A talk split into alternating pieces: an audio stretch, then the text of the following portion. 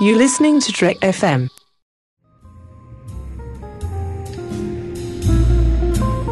There was a little bar in Mill Valley where all the Starfleet trainees used to go.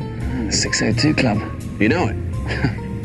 I was there more times than I can remember.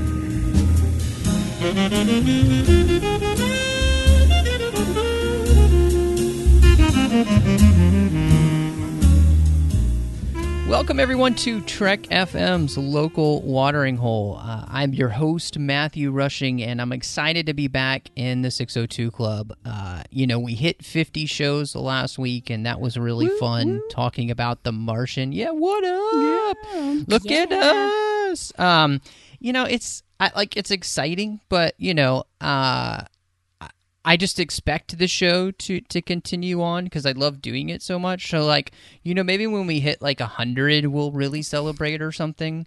But uh, you know, like fifty, eh. You know, if you can't get to fifty podcasts, come on.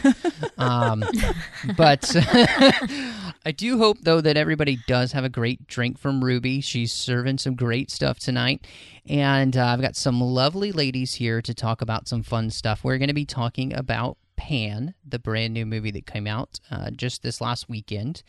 And both of them are from the wonderful podcast Educating Geeks. So that's right. Um, I love having these ladies on. It, it I feel like we have our own little 602 club. And so, Megan, it's good to have you back here in the 602.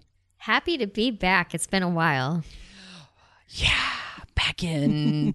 it's not really. I think it was back in May. Was it Sky Captain or did we do another one? it was. I don't uh, remember. you were on Sky Captain, and I'm trying to think of if you were on something. I feel like there's another one in there. It Probably was. Now I do say 50 shows. It's hard to keep track of all of them. Yeah, uh, it is. It's a Yeah. lot. So, well, Alice, you are back in the 602 Club as well. It's so good to have you here. Yes, I always enjoy hanging out in the 602 Club. I have a nice dry martini with a garden of olives from Miss Ruby. And I, of course, love hanging out in this environment uh, with my bestie Megan over from Educating Geeks. Oh my gosh, I feel so like out of place here. Like, No. the besties are here. Maybe I should just go like sit over there and try and guess Ruby's kids' yeah, we got this, Matthew. Okay. Don't worry. All right. Well, uh, before we do jump in, of course, uh, just wanted to remind everybody that the 602 Club is part of the Trek FM network, which means you can find us at itunes.com slash Trek FM, along with all the other shows that we have for you. In fact, we've got a show covering every single part of Star Trek, whether it is the series, whether it's books and comics, whether it's behind the scenes, different points of view, we have got it all. So check us out at itunes.com slash trekfm, or you can go to trek.fm, our website. You can check out all the show pages, all the different shows, read about everything. It's a great place to be. And I hope you'll check out some of the other things that we've got for you other than the 602 Club. And of course, you can find us on Twitter at TrekFM. You can also find us on Facebook at facebook.com slash TrekFM. If you would like to leave us some feedback, we'd love to hear from you guys.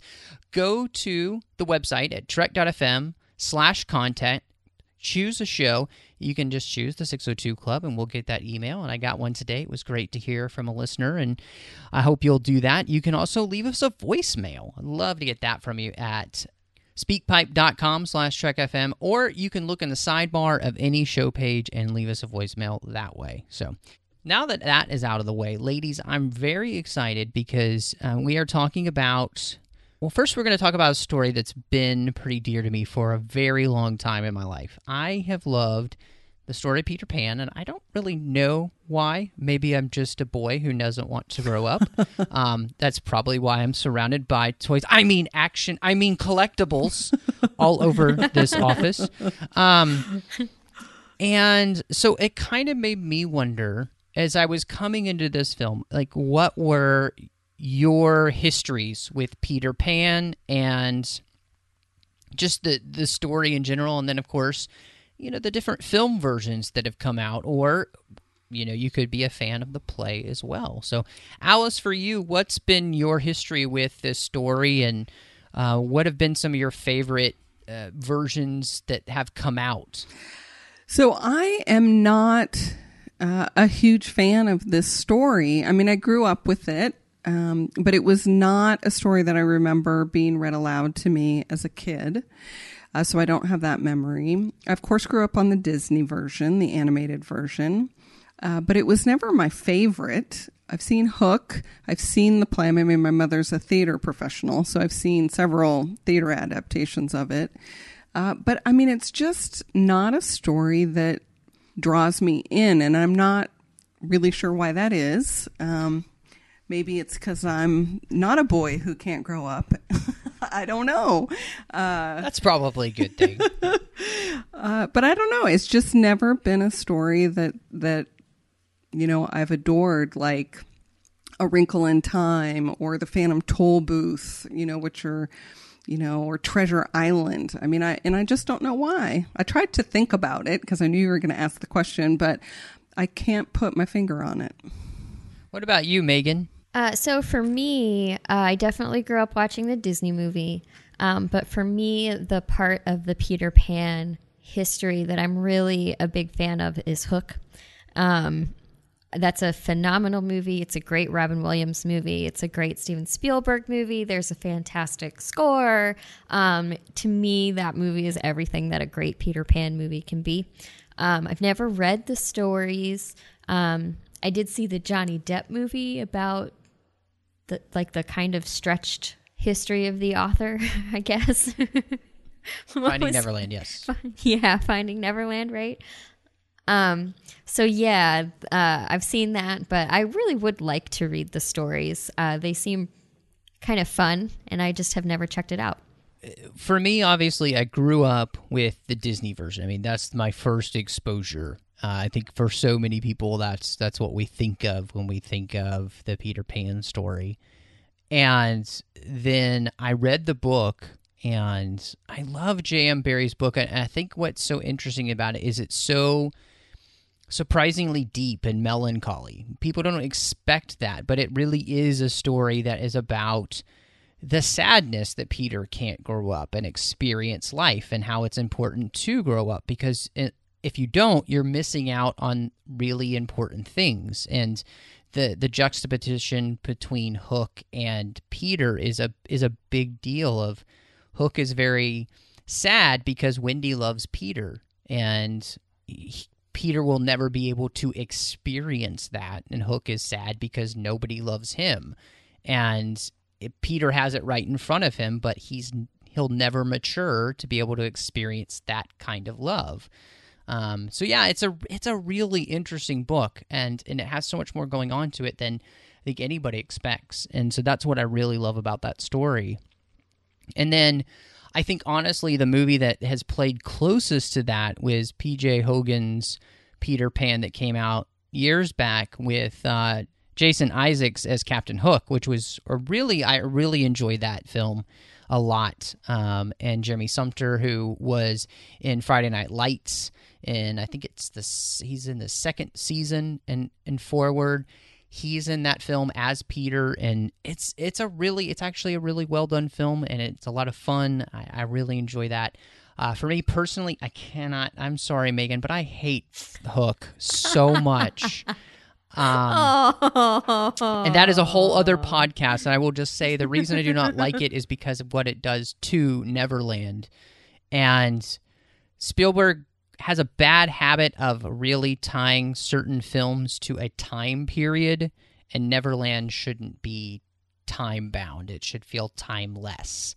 And uh, and so that's what really just bothered me about that movie. Um, I mean, it's almost redeemed because Julia Roberts is Tinkerbell, but it's just uh, yeah, it's not close enough. That's actually my least favorite part about the movie.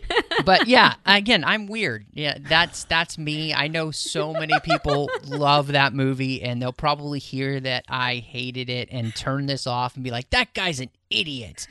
Um, it's just my opinion. I'm not saying you can't like it. I'm I'm just saying I don't. So I just I am so tickled when I meet somebody and we have such the exact opposite reaction to to something like that because I'm with you like you're totally valid in that opinion. I can totally understand why somebody wouldn't like that movie. I just happen to love it.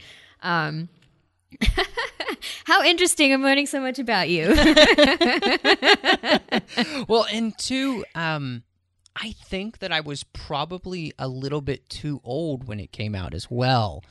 Yeah, I was definitely the age Yeah. that that movie was aimed right at. I was the golden age for that movie for sure. Well, and that and that happens unfortunately with some movies that they they just don't age as well for people. Yeah, exactly. And uh, so yeah, I can completely get that, and that's why I'm okay with like I, people love it. It's okay. I just I, it's not my thing. Um, and that, yeah, you know, so everybody, let's be copacetic, okay? Let's just be cool. Um, Word. Exactly. Word for the day. Word for the day. Um, okay, so this is a really interesting thing, though, because this Pan movie is a prequel to the story of Peter Pan. It's it's basically laying the foundation for how Peter gets to Neverland, how Hook comes into the story, all of these things that we'll know how it all comes together, which is always an interesting thing when you're trying to engineer a story that way and make it, it feel legitimate because obviously we know Peter's not going to die, Hook's not going to die, Tiger Lily's not going to die. You know, we we have all these people who aren't going to die in the movie. Um and so I kind of wondered for you guys going in, we knew it would be a prequel, and how does that sit with you just in general with films uh, w- when it comes to prequels? And then, um, how does it work now that you've seen the movie, and especially maybe even when you think about it, connecting with you know the actual story of Peter Pan?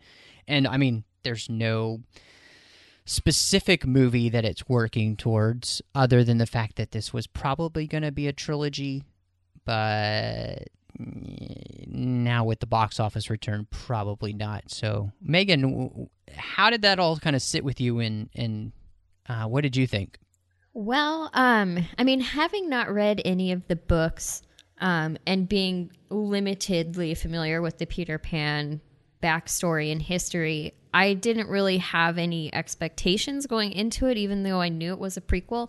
But I just was hoping. I, I, I went in not having a lot of expectations, I guess. Um, I enjoy Hugh Jackman, so I was looking forward to seeing Hugh Jackman, but um, it kind of felt like why Peter Pan and why now? Um, and it's almost disappointing that I feel like it's disappointing that they were building up to a trilogy because I feel like if they had focused on making one succinct movie instead of trying to lay all these breadcrumbs to start a series of movies, they might have told a more coherent and more entertaining story. no i think that's that's legitimate for sure um, what about you alice I am with Megan in that I went in with no expectations, which is how I approach new movies these days. I try and not see the previews. I try and not read any reviews. I try and not know anything about the movie because I always find I end up having a better overall experience that way. Expectations apparently are a very bad thing for me. Um, that said, I would I would definitely agree with what both of you had alluded to that there are some struggles in sort of following the, the the story, and there are pieces of it that just didn't quite make sense to me or didn't quite flow. Uh, and I can totally be with with Megan's assessment that it might very well have been that the writers were you know, working toward the stretch goal of having the, the two additional films. Um, so, you know, I didn't, I didn't hate it. Um, you know, I didn't, I didn't love it either. Uh, was I sad that I paid matinee price? No, I had a good two hours with my son. We chatted about it afterwards. We had a good time.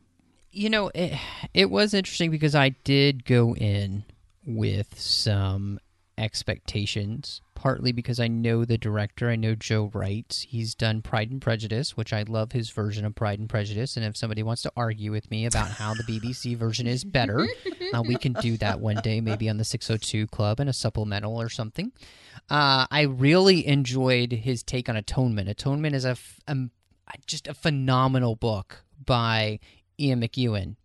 And I had no idea how somebody was going to turn that into a movie because of the way that he uses uh, flashback scenes. And Joe Wright did it, and it was uh, an, an amazing film. Uh, and then he turned Anna Karenina into this really interesting and amazing stage play almost on screen. And I thought that was really spectacular too. So I had some expectations there. And then, of course, uh, one of the producers of this film, and I know this producer really well because I know his work on television. It's Greg Berlanti is one of the producers here. And of course, he does Arrow and Flash and has done so many other things in TV and has been very successful. And I thought, okay, uh, he's involved. So all of these things are in my mind, obviously, as I am going into the film. And I thought, okay, this this could be really good. I, I would love to see a great version of this Peter Pan universe on screen. And so coming in, I, I unfortunately had some some expectations, and you know now that I've seen the film, I think what you said, Megan, really struck a chord with me. And I think this is why people need to stop making movies and, and working towards a sequel unless it's something like a Harry Potter or the Hunger Games Yes. where it's Yes. already written so you know it's there and that it works. Just put your best foot forward first and then if it's a hit and you could find a way to legitimately make a sequel, do that. You know, um, it doesn't always work I because totally yeah. Pirates of the Caribbean uh, was a phenomenal film, but the sequels don't necessarily live up to that first movie. They're not terrible; they're just not as good. But they also put everything in the kitchen sink plus a dead, not dead monkey into the movie. So, you know, um, I, I really just think I, I think you're right on there that if you write your best stuff now, which is again what Flash and Arrow do, they don't wait. They just write their best stuff now and they challenge themselves to always continue to build on that. So yeah, I, I think you know prequel. It's not a bad idea. Um, I guess I might have been a little bit more interested in the storyline if I didn't have that in my brain. Yeah, I could see that. And I totally agree with you about Joe Wright. Um, I haven't seen everything that he's done, and Atonement has been on my list for a while, Matthew. So I'm going to have to watch it really soon now that you've given it such a strong endorsement. But I loved Anna Karenina. I thought that was one of the most unique pieces of filmmaking I'd seen in a really long time. I mean, I've, I've just never seen anything like that before or since. Um, and so I don't think I even realized it was Joe Wright. We got to the theater right as the movie was starting. And like Alice, I went in pretty much blind, um, except for some of the cast. So I didn't see who the director was or realize who it was going in. I kind of wish I had known beforehand, but it's almost better that I didn't. Um, yeah, I he's so creative. I feel like it kind of something got lost in the jumble, maybe with with Joe's concept. I don't know. Well, he may not have had as much control. I mean, movie making is the ultimate team sport, so he he may not true. have Unless you're had George as much Lucas. power. and then you can do what you want uh, because you Yeah. are financing the movie yourself. Right. And even then, you could still yeah.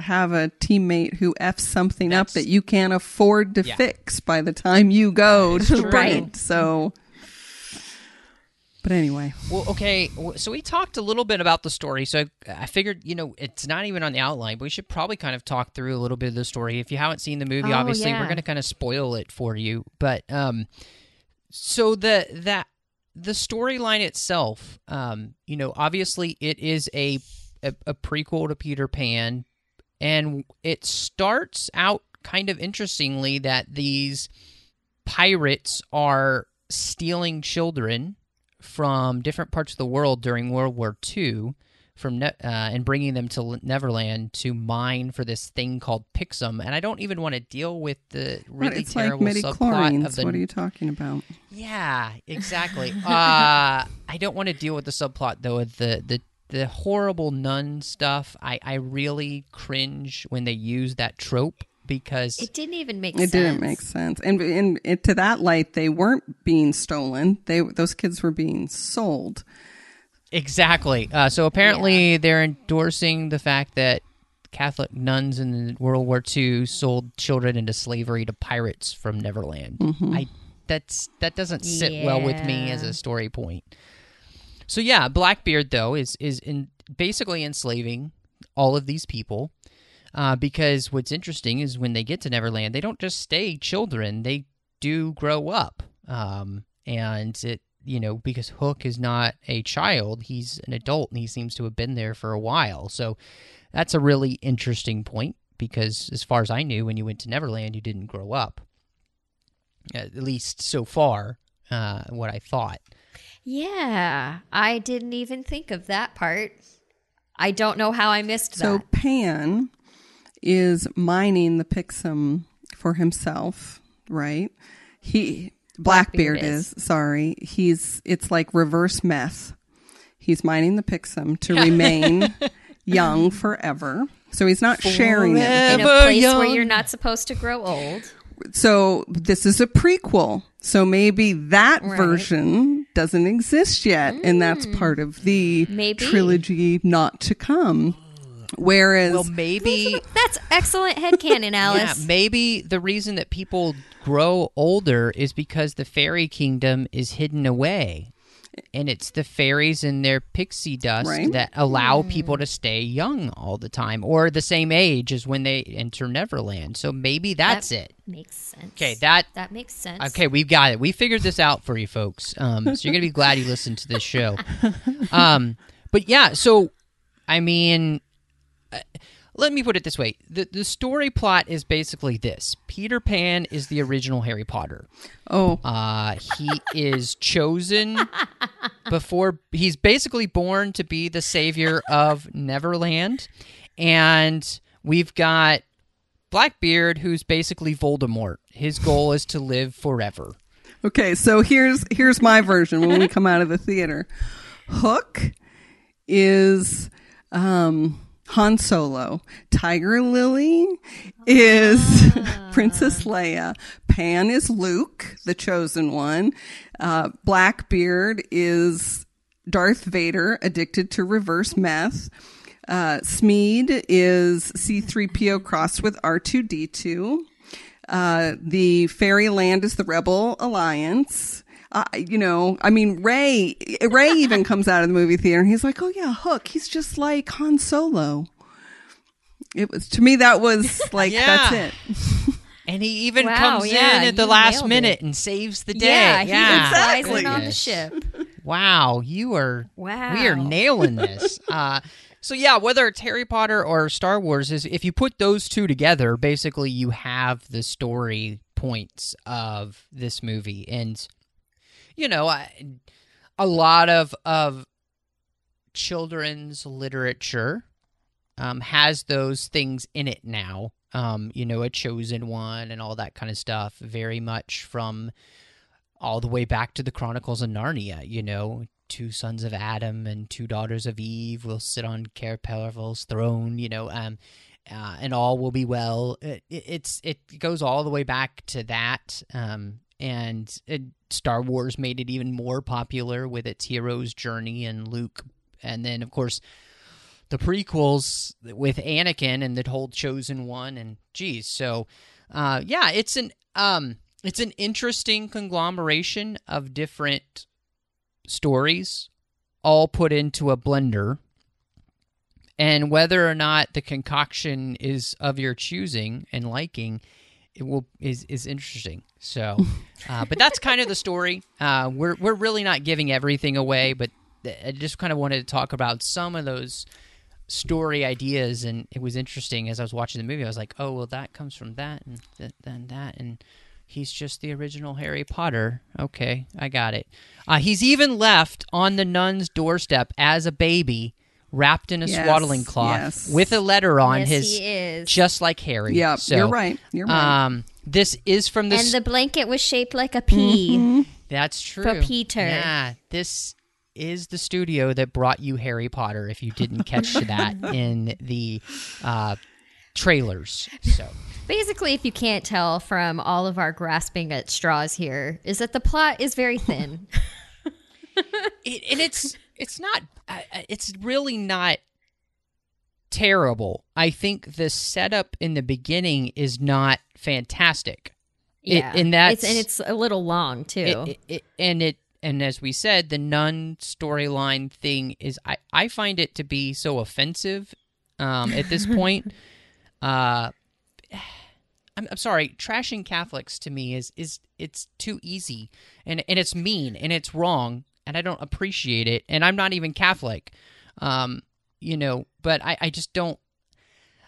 It, it's a it's a badly used trope, and, and they could have done a much better and, and a quicker storyline there, uh, without you know denigrating anybody's you know personal faith. So you tell him, Matthew. yeah, you know, um, I'm I'm not Mr. Sensitive Police. I'm I'm I'm not. You know, I I really not that kind of person. But it just did not sit well with me. But it also, I was like, this is a really long intro, and it's not. You should not apologize. and if there should be a niceness or a politeness police, I mean, like, that should just be everyone's default way of being. You shouldn't have to apologize for being polite and nice. Like, that's ridiculous to me.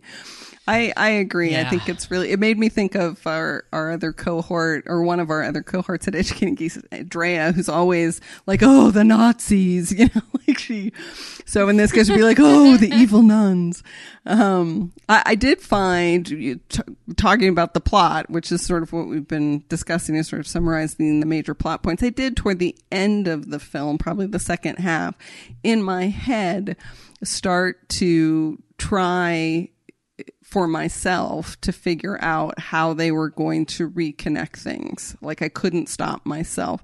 So on the one hand, I think the story wasn't engaging enough that it was stopping me from doing that because I'm in my head, you know, thinking about like, okay, so then that person's going to live and but that person might and then these two things might hook up. Like I I definitely fell into that trap in the later part of the film. It's a trap. um, it had to be done. Uh, no, I, I, I, I'm with you in the sense that you know, as as somebody who knows the Peter Pan story, I, I obviously, like we said when we were talking about coming in, knowing it's a prequel. Okay, how is this going to fit together? And it's an interesting thing because uh, there's certain things about the Peter Pan universe that you do kind of need to connect to. Obviously, if you're going to be doing a quote unquote prequel to this story, and and so yeah um i i will say so if if people are listening so far you, you you heard i don't really like the beginning of the film but i'd say probably the next two thirds of the film are much better than the first third um so basically once you get out of the mines i feel like the film finally took off yeah, it did get more enjoyable after the long setup. Um, Because that's where the action it really happens. Starts to got soar at that point yeah, all the action starts really Yeah. happening. Well, and and it, I think that's it's just it kind of gets to the point that what what everybody wants. Like you want to be in Neverland, experiencing Neverland, and that's a fun place to be. So, um, okay, kind of we could talk about the plot and the muddiness of it, and we could slosh around in the Dagobah-ness of it for a long time. But uh, I kind of wanted to talk a little bit with you guys uh, about these iconic roles that are being filled. I mean, you know, uh, traditionally, if you see a play, Peter Pan is, is played by a woman. Um, most notably, recently, live on NBC, played by Ashley Williams in a terrible version of Peter Pan. I terrible. Um, terrible. but obviously, when you're doing a film, you can choose to make uh, the the movie with an actual boy. So I wanted to start with Levi Miller and what you guys thought of him playing Pan. I liked him okay. Uh, if I'm going to look at the the main cast, he was definitely in the middle of the pack. Um, in terms of his performance, all I can say is that I that I thought he did a perfectly all right job. I, I- can't say he was spectacular. I can't say he was awful. Yeah, I'm right there with you. I've um I have not seen him in anything else before, so this is my first time seeing him and I thought he did a good job with the role that he was given. Um, he seems like he's got some talent as a young actor, and I think um, this is a great place for him to be early in his career. So it'd be interesting to see what he does after this because I feel like there's more material out there that he could definitely do some stuff with. He was good as Peter Pan. Um, definitely filled the role very well. I, I liked his enthusiasm and um, his kind of troublesome attitude. Um, so I thought he, did a really good job. Yeah, I'm interested to hear both of you say that because honestly, I thought he was fantastic. Um, I really enjoyed his performance, and honestly, the movie is for him to carry. I mean, and if you don't enjoy what he's doing at all, you're going to be really bored with the movie because he's the entire thing. And, you know, obviously, picking the right child actor is probably the hardest thing to do in Hollywood um, because you know you see the auditions and I'm, I'm all those kind of things and but how they're actually going to be day in and day out and actually perform I, I felt like he does. He carries the movie really well. I was very impressed with him. I, I liked his Peter a lot because it feels mm-hmm. like Peter. I mean he's snarky and quippy and funny and defiant and he's the boy who will crow and he will never grow old. You know he's the one like I felt like he just to me, he imbibed that role, and I, I really needed him to, and I was glad he did. So, the next thing he'll be in, he's actually going to be playing Cat Grant's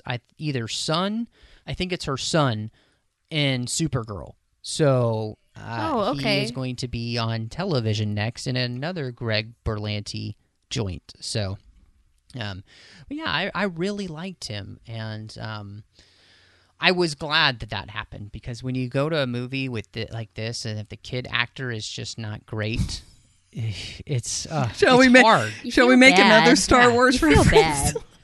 I don't I don't want to say I'm not gonna I'm not gonna go there because that's just mean Fair. and and and um I, I'm not gonna put that on Jake Lloyd, but um anyway.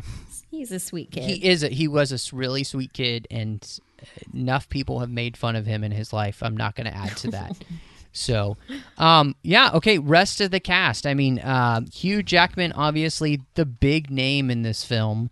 Uh, what did and and yeah, I'm a huge Hugh Jackman fan. Uh, Megan is doing little hearts with her hand. It's so cute right now. Um, apparently, we're gonna fight it out to see who can be with Hugh Jackman first because I'd yes, totally be with Hugh Jackman. I will win. Um, uh, probably. Threesome. I I'm just Yeah, you're doing out there. yoga these days. Um, um, Alice.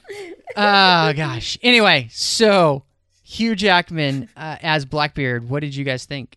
Um, he, you can really tell that Hugh Jackman is just pouring his all into this role. Um, I don't think I've ever seen him half-ass anything, and he's definitely not doing it here.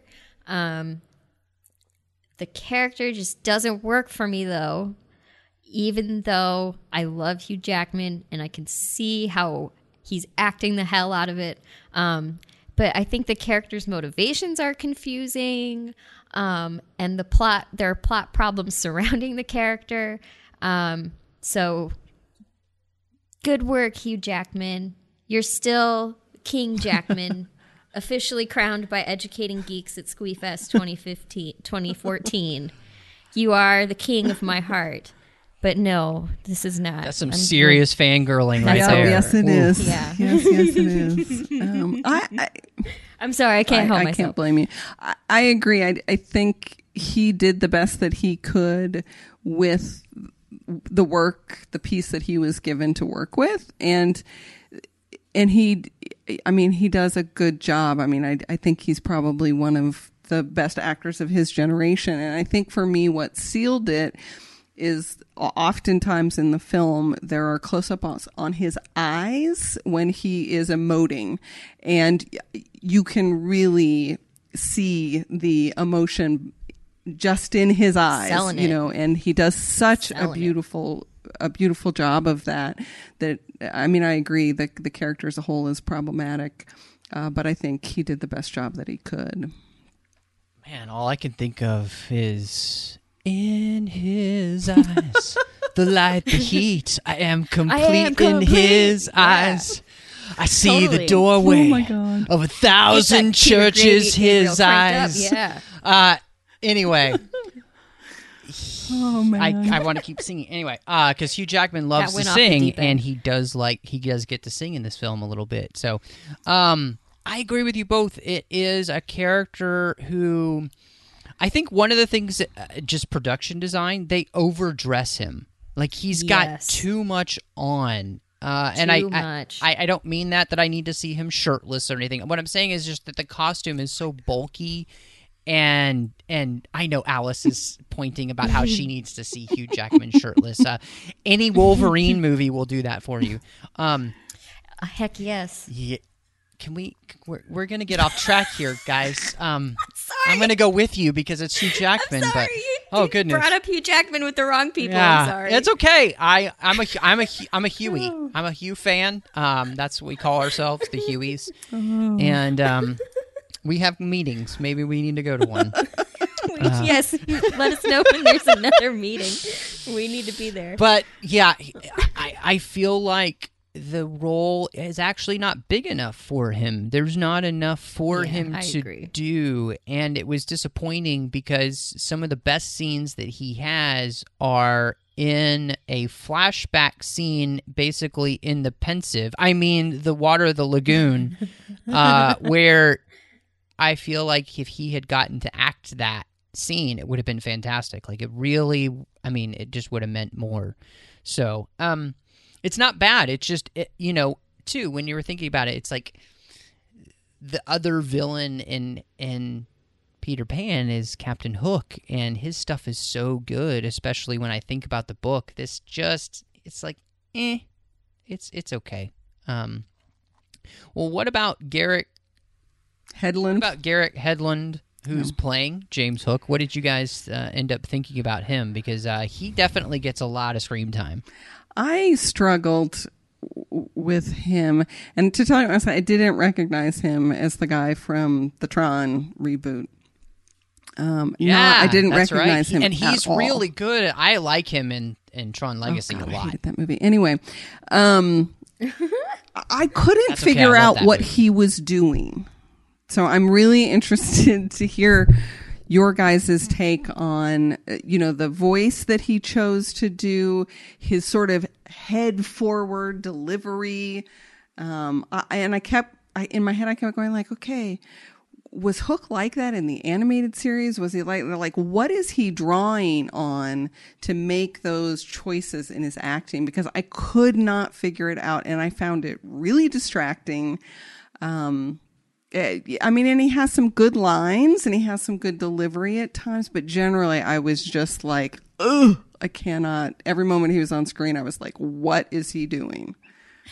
Um, I was gonna say about him the same thing I said about Hugh Jackman. Like, I feel like he was just trying so hard and acting the crap out of that role to the best of his ability, and just doing, and just doing everything he could to make it unique and bring his own point of view to Captain Hook. And you can see so hard that he I could feel like he was imagining himself in like the full on Dustin Hoffman style hook get up with the big wig and the big clothing and everything. I felt like he was trying to wear those clothes already. Um again, it doesn't quite work, but he tried really hard and he acted the crap out of it. And I have a lot of respect for what he tried to do with the part, but it didn't but quite work. I see. I I can I can go there with you to an extent, Megan. But so in your mind, th- that affectation that he took on was him trying to anticipate his role in film number three, is what you're saying? That's a, that was how it felt to me. Yes. Because I I don't I mean, respect uh, choices. So you weren't going with he's like, I'm James Hook. How's it going there? It's like he's trying to sound like a pirate, but he's not a pirate yet. Yeah, he's trying to tone it down. Yeah, it, it- I, I, I do agree with both of you. It is a. It, I wish that he had just played it more naturally. Yeah. The role, I think it would have been a little bit more helpful if he had. Um, now, Alice, your son told me right before we started recording that he actually really liked Hook. So, um, you know, apparently, maybe for the kids, the younger generation, it, it just worked more. That kind of That's certainly possible. yeah, it's an I, and and he. Well, I just say movie. he's overacting, big time. Uh, and He's trying so hard. yeah, but it wasn't even in the same way that where Hugh Jackman was being larger than life. He was just legitimately overacting the parts. So That's what it felt like Um, for sure. yeah. this one was an interesting choice. Uh, Rooney Mara, uh, Kate Mara's sister, they both actresses. Um, I, I have to say, Rooney got the better end of the deal because she wasn't in Fan Four Stick and actually got something to do in this movie. Um, but what did you guys think about her being Tiger Lily? We're both. She's all right. Alice and I are just like shrugging. Yeah. I think we're both doing I, the I mean, I thing. thought she. Um, oh, first of all, I loved her clothes, especially the especially the costume that she wears at the very end of the film with the beautiful, the sort of the feathers Yeah, and yeah. the placards in the front. It's it's absolutely stunning. Um, but uh, yeah, I, I'll I'll co-sign what Megan is saying. I, I think she did an all right job. It was hard for me again with that uh, hint of romance between her and Hook because I would like who would like that guy? You know, like it was really hard for me to buy it and to buy their relationship and to buy their instant connection. You know that people have in movies where you fall in love at the snap of a fingers or whatever. Um, but he's so pretty. I, He's I don't know if I, if, at. if I, at least if if I'm standing next to Rooney Mara, I can understand. You know, she's pretty. Uh, she's beautiful, and then of course in this movie, she's also pretty awesome in the sense that, like, again, Alice, your son loved the the axe boomerang thing that she had. She kicked some serious ass in this That movie. thing was yeah, really so, cool. Um, I could, yeah. Um, I think what I liked about her is that she wasn't doing any o- overacting or anything. She wasn't making herself yeah. larger than life. She was just, and, and especially the scenes that she just had with uh, Levi Miller f with them together. I thought that that's where she kind of shined. It wasn't in um, the flirting scenes with with Hook or anything like that. It was really in those smaller scenes where she came to life, and and she was great at the action stuff too. But and I felt like again, it's a part that just needed to be a little bit bigger for her and give her a little bit mm-hmm. more to work with. And I think, unfortunately, them anticipating two other films may have cut down the actual meat that she could have gotten in the story if if she had really been given just a you know something more to do. Well, I I have to say, if we're going to talk, you know, tropes slash cliches, like I'm a lover of action, so I'm never going to say that I almost never am going to say that I don't want to see someone kicking ass. uh, but you know, so here she is, a, a woman, and it's very hard in a modern film not to have a woman kick ass. I mean, you know, like Disney princesses suddenly are kung fu masters, you know. Um, but but he was kung fu fighting. you were on fire tonight. Hey Ruby, Ruby, can you turn the music off? We're, we're recording here. Jeez, God. Um, First Peter Gabriel, now this. I love it. So the two things we've noticed or bothered to mention about Tiger Lily is the fact that she kicks ass and that she has romantic, uh, you know, or the start of a romantic relationship with Hook. But we don't mention the fact that clearly she's a political leader for her tribe and she has been entrusted with the protection of her tribe and important information, which she guards um, to her, you know, almost death. Uh, you know, but, but that, you know, doesn't seem to come up. It's always the, the romance and the ass kicking these days. And, you know, I thought at least they gave her, you know, a little something more to do, even if people didn't seem to notice it. I like that point a lot, Alice, and that makes me like the character more because I don't just need Tiger Lily warrior princess, you know, and again, I, I the the things that I liked about her, her acting, the character, were those smaller moments where it's not about her action. It's it's the connection she's having with another character in the movie and, and that kind of stuff. And the way in which the theme of her kind of becoming a little bit of a mother to Peter who doesn't have a mother anymore. You know, like this this whole idea we'll we'll, we'll talk about in our theme section. Uh, I thought was really interesting. So, yeah, I, I like that. Okay, so Adil Akhtar, I think that's how you say his name, uh, played Mr. Smee, and I wanted to ask you guys about him because he stole every Yes, he did. single scene. I loved him Like so so much. hilarious. yeah, he was hilarious. He was so good. But the The unfortunate thing about how funny he was was that his character seemed unnecessary, which is tragic because he was so funny and really brought a unique take to Smee, who's always a great comedic relief in all of the Peter Pan stuff that I've encountered. And I think he just really went with it and it worked. Yeah, I I I adored him. Now, granted, I'm I'm a fan of the comic relief, and the comic relief in a movie is almost always my favorite character. Uh, And this was was no different. I agree with you 100 percent that he stole every scene that he was in. I just adored him and totally want to look him up and find out what else he's been in and to see if he's This is the only thing I yeah, I'd never heard of him until you attempted to hopefully correctly say his name. Um, but I'll definitely hit IMDb and check it out. Well, yeah, I, I just, I really, they nailed that character there. That you know, it's me that kind of devious, uh, lovable rogue. Basically, that's what he is, and he's so he just is. He's so funny, and the the way that he delivers his lines is perfect. Um, and he's the less annoying C3PO in this film, basically, like you were saying earlier. So. The scene where he is thinks he's alone in the jungle and is undressing the way he shakes his trousers off is just such a memorable moment. Like, what a great couple of sentence of character cent- seconds of character development. It was just incredible.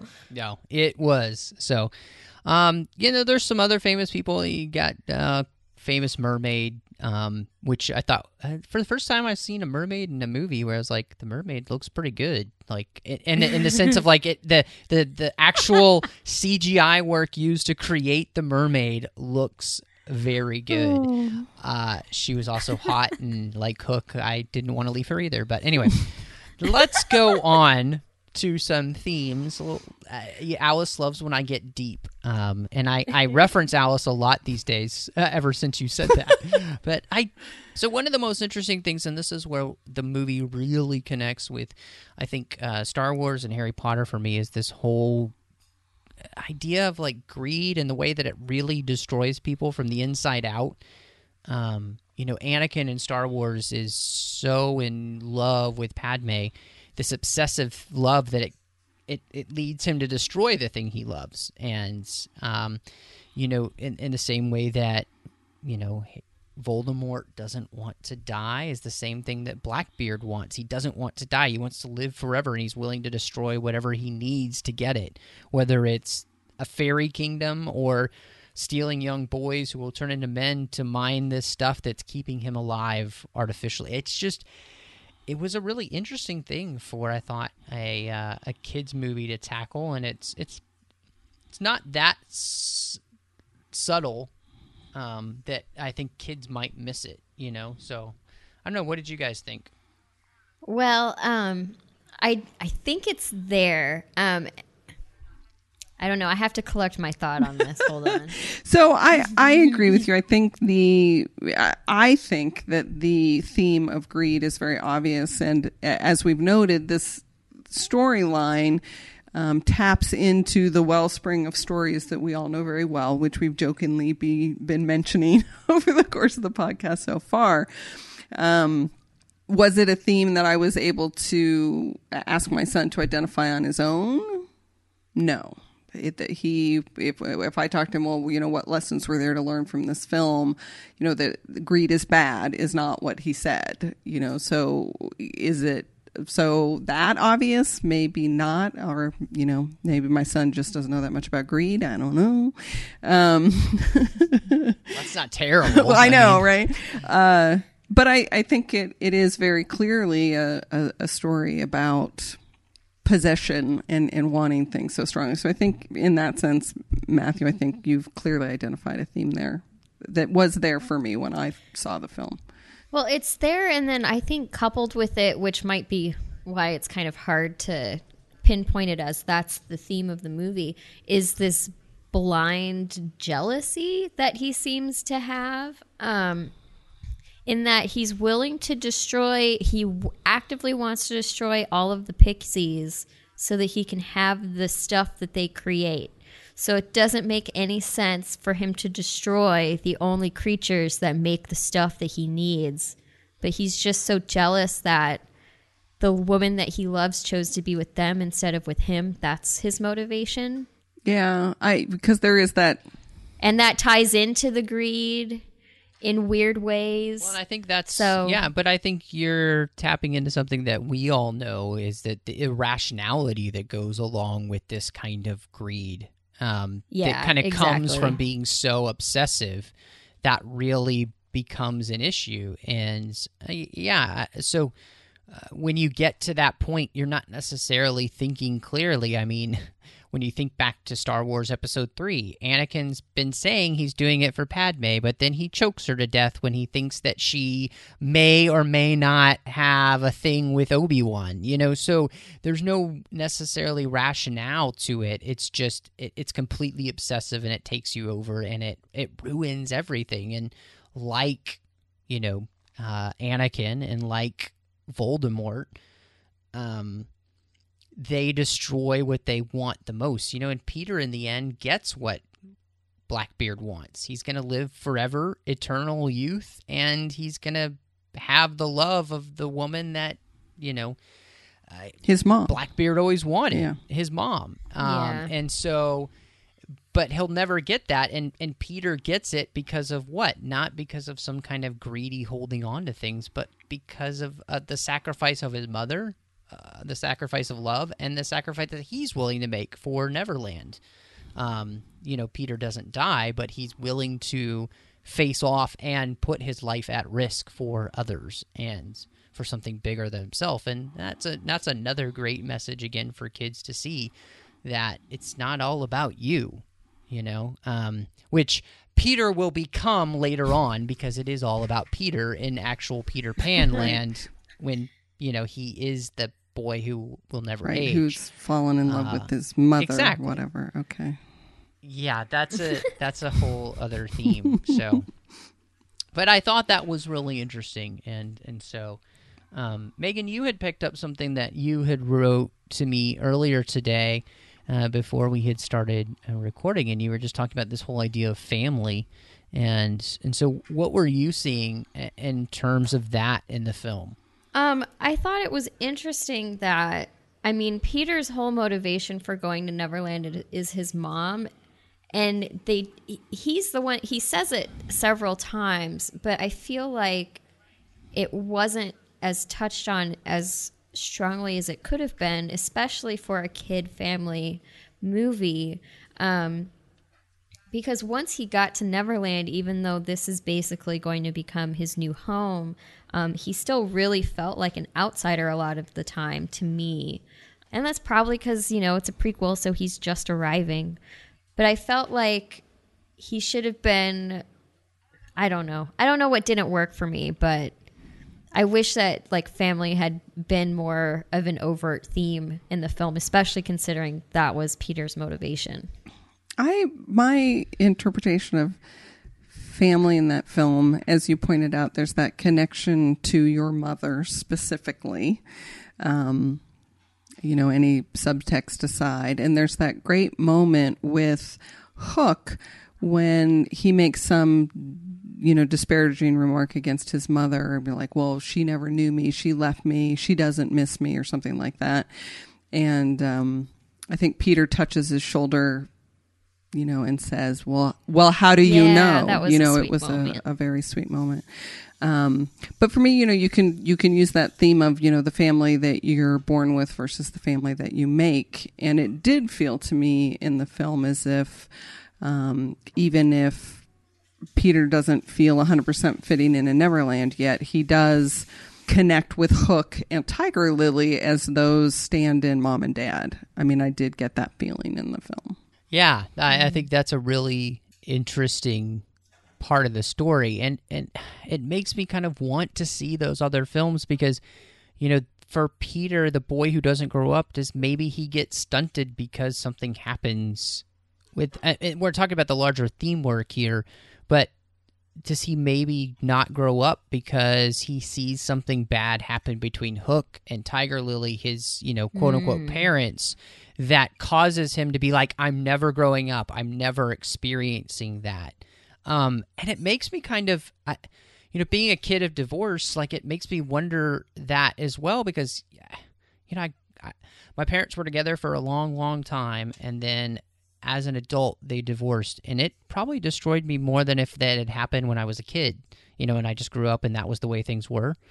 I'm I just think that's a really interesting theme to me to think about what might happen, but that's not necessarily part of this movie, but it could be part of a discussion if they had ever gotten to do another movie. Yeah. You know, what leads see that. Peter to not want to grow up. Yeah, I think the other, as I think uh, Megan called them, breadcrumbs uh, leading into the story is the big line where Hook says, you know, I lied. I'm an adult.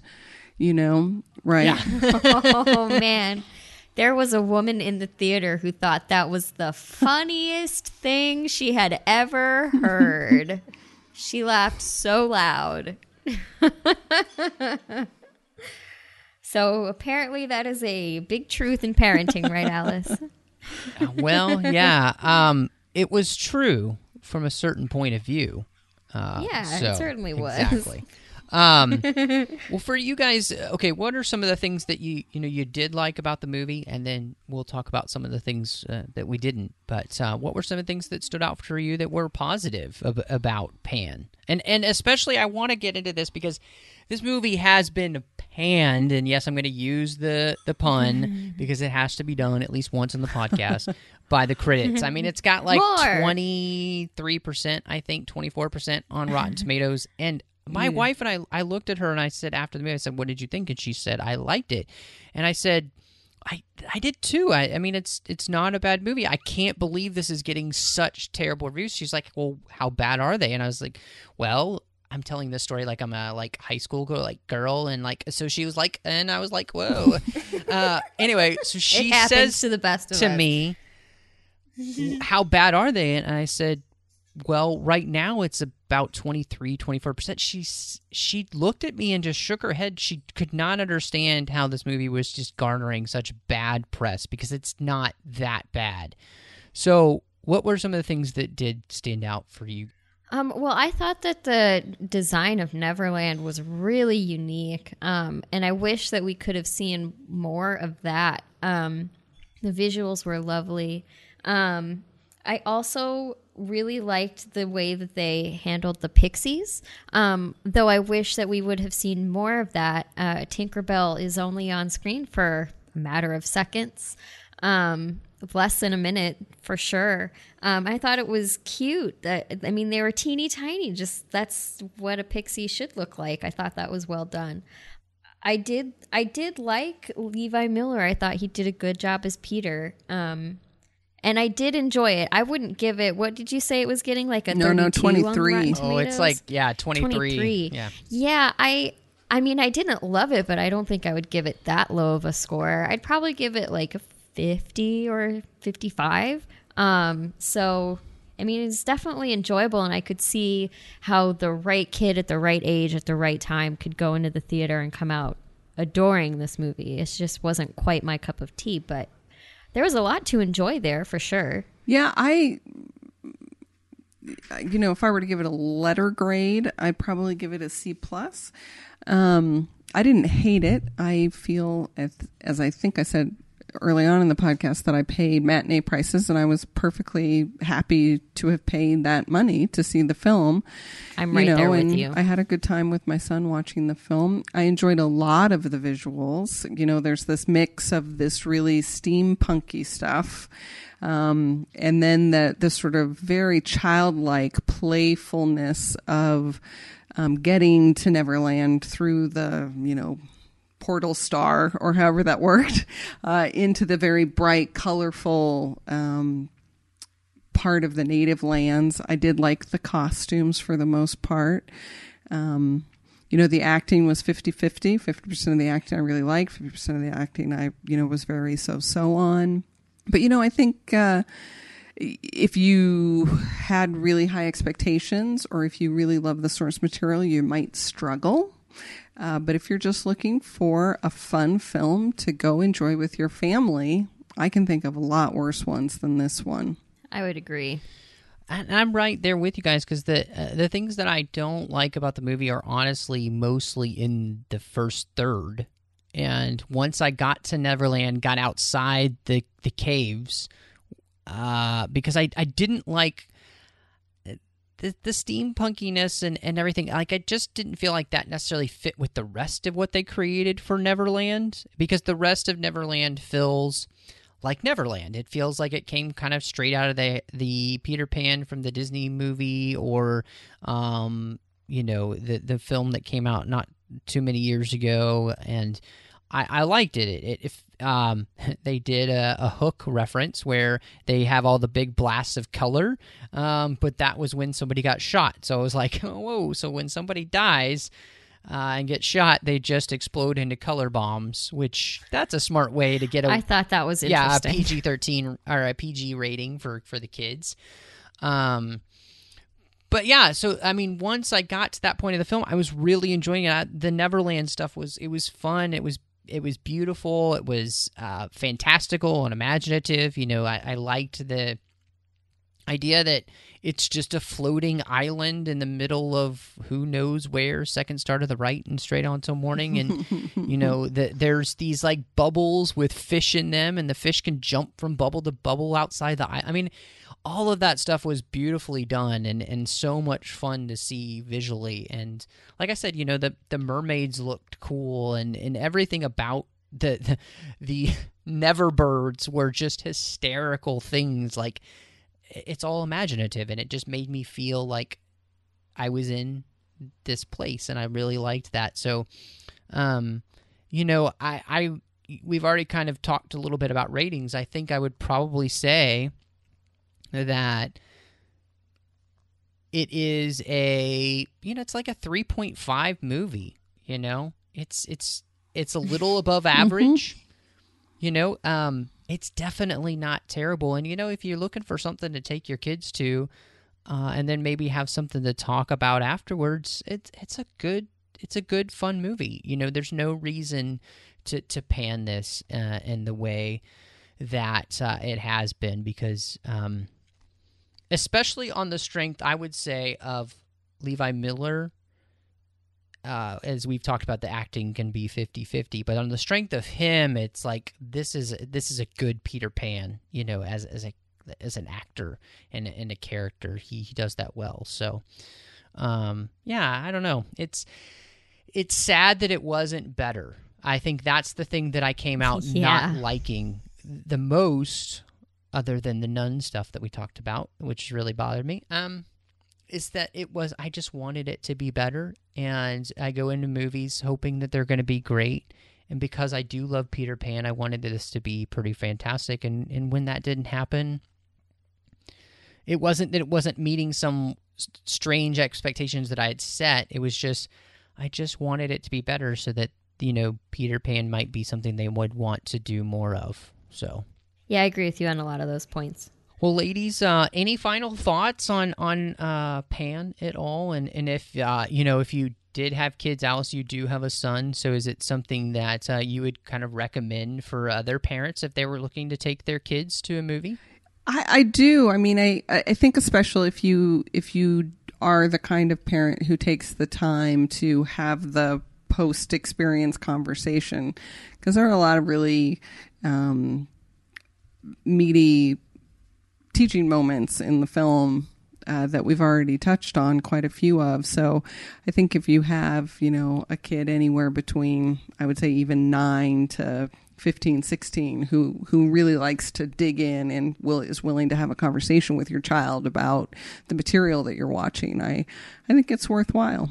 I don't have kids, but I'm around them enough. I think uh, I think a kid could have fun with it. I know that my younger cousin, um, who I is in his tween years, um, enjoyed it, but didn't go wild and crazy over it. But he had a good time at the theater. So Well, and, and when I went to the theater with my wife, you know, when we first got there, it was pretty empty, and it was a nine o'clock showing. But by the time that the movie started, there was a good crowd. I mean, it, the the theater was mostly full, and there were kids there with their parents, and and so, you know, it's great because there are not a lot of PG movies coming out these days for kids, and this one is it, i think it's fun. It's worth taking your kids to and, and having a good time with. And like you said alice have have some good conversations afterwards you know do some parenting.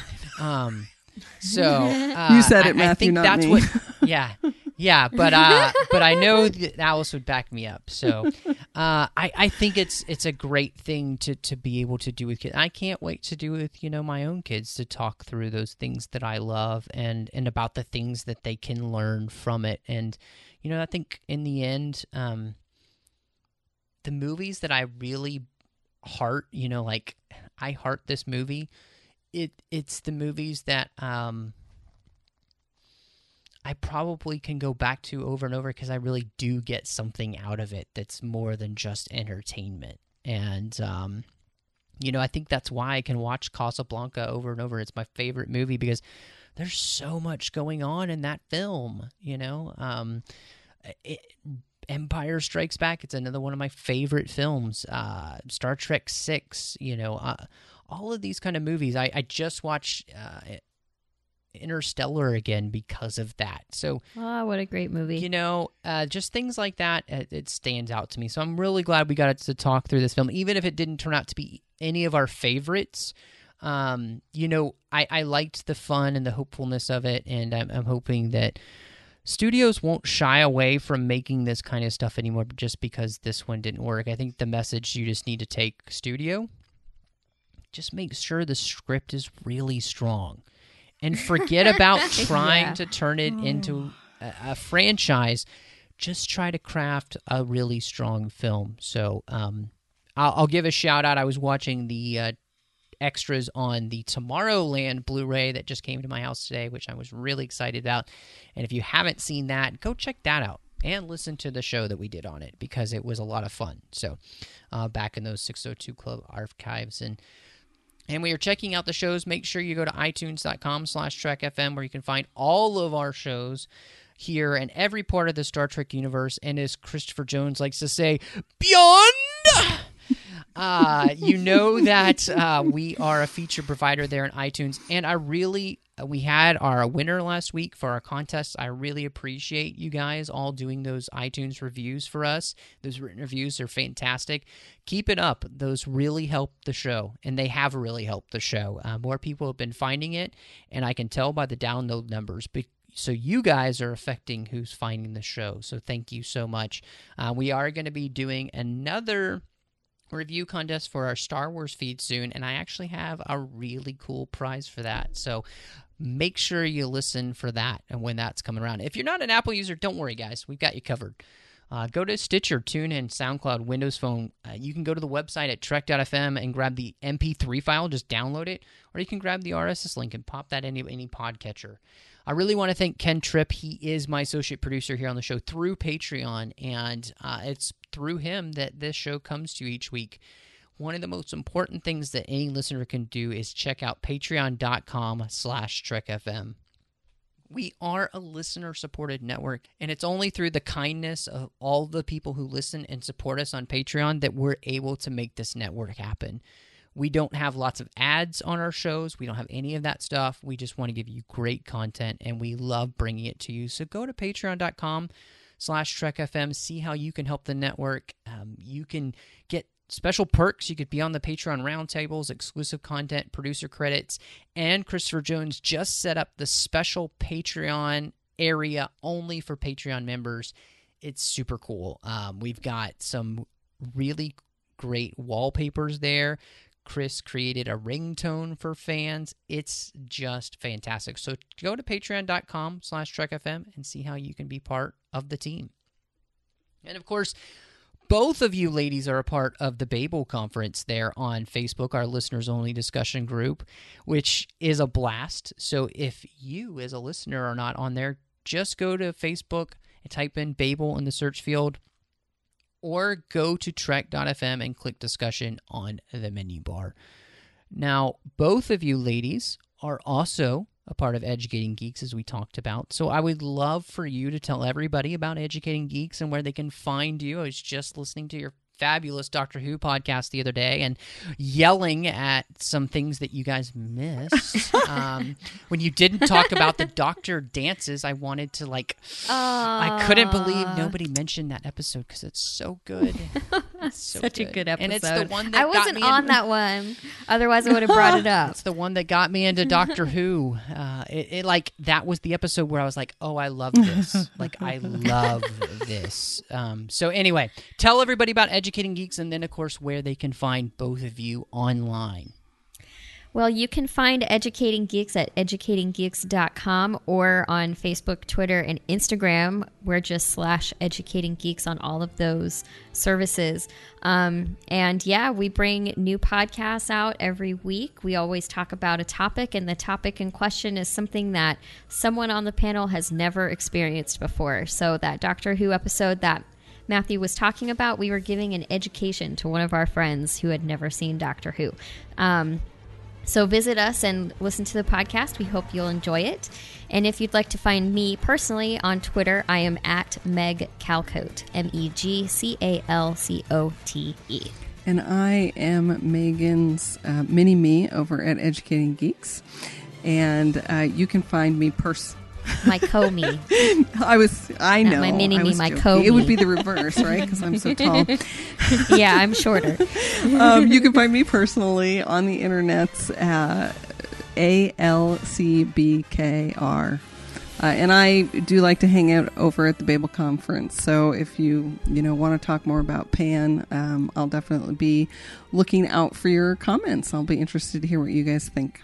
Well, you can find me on Twitter at MattRushing02. You can find me on Instagram at MRushing. You can find me doing The Orb with Christopher Jones, where we talk exclusively about Deep Space Nine. We talk about orbs and prophets and Ferengi and Cardassians. Oh, my. um, we also talk. Uh, I'm also on Literary Treks with Dan, where we talk about the books and the comics of Star Trek and interviewing authors about all the latest books coming out. It's a lot of fun, and if you're missing the prime universe of Star Trek, then uh, books are really the place to be these days, and so check that out. I have my own personal blog at 42 Life in Between wordpress.com where you'll find reviews of such films as Pan and book reviews and other things that don't necessarily fit in the Trek FM universe and you'll yeah so check that out. I hope you'll enjoy it. Well i really appreciate everybody being with us in the 602 as always and y'all come back now you hear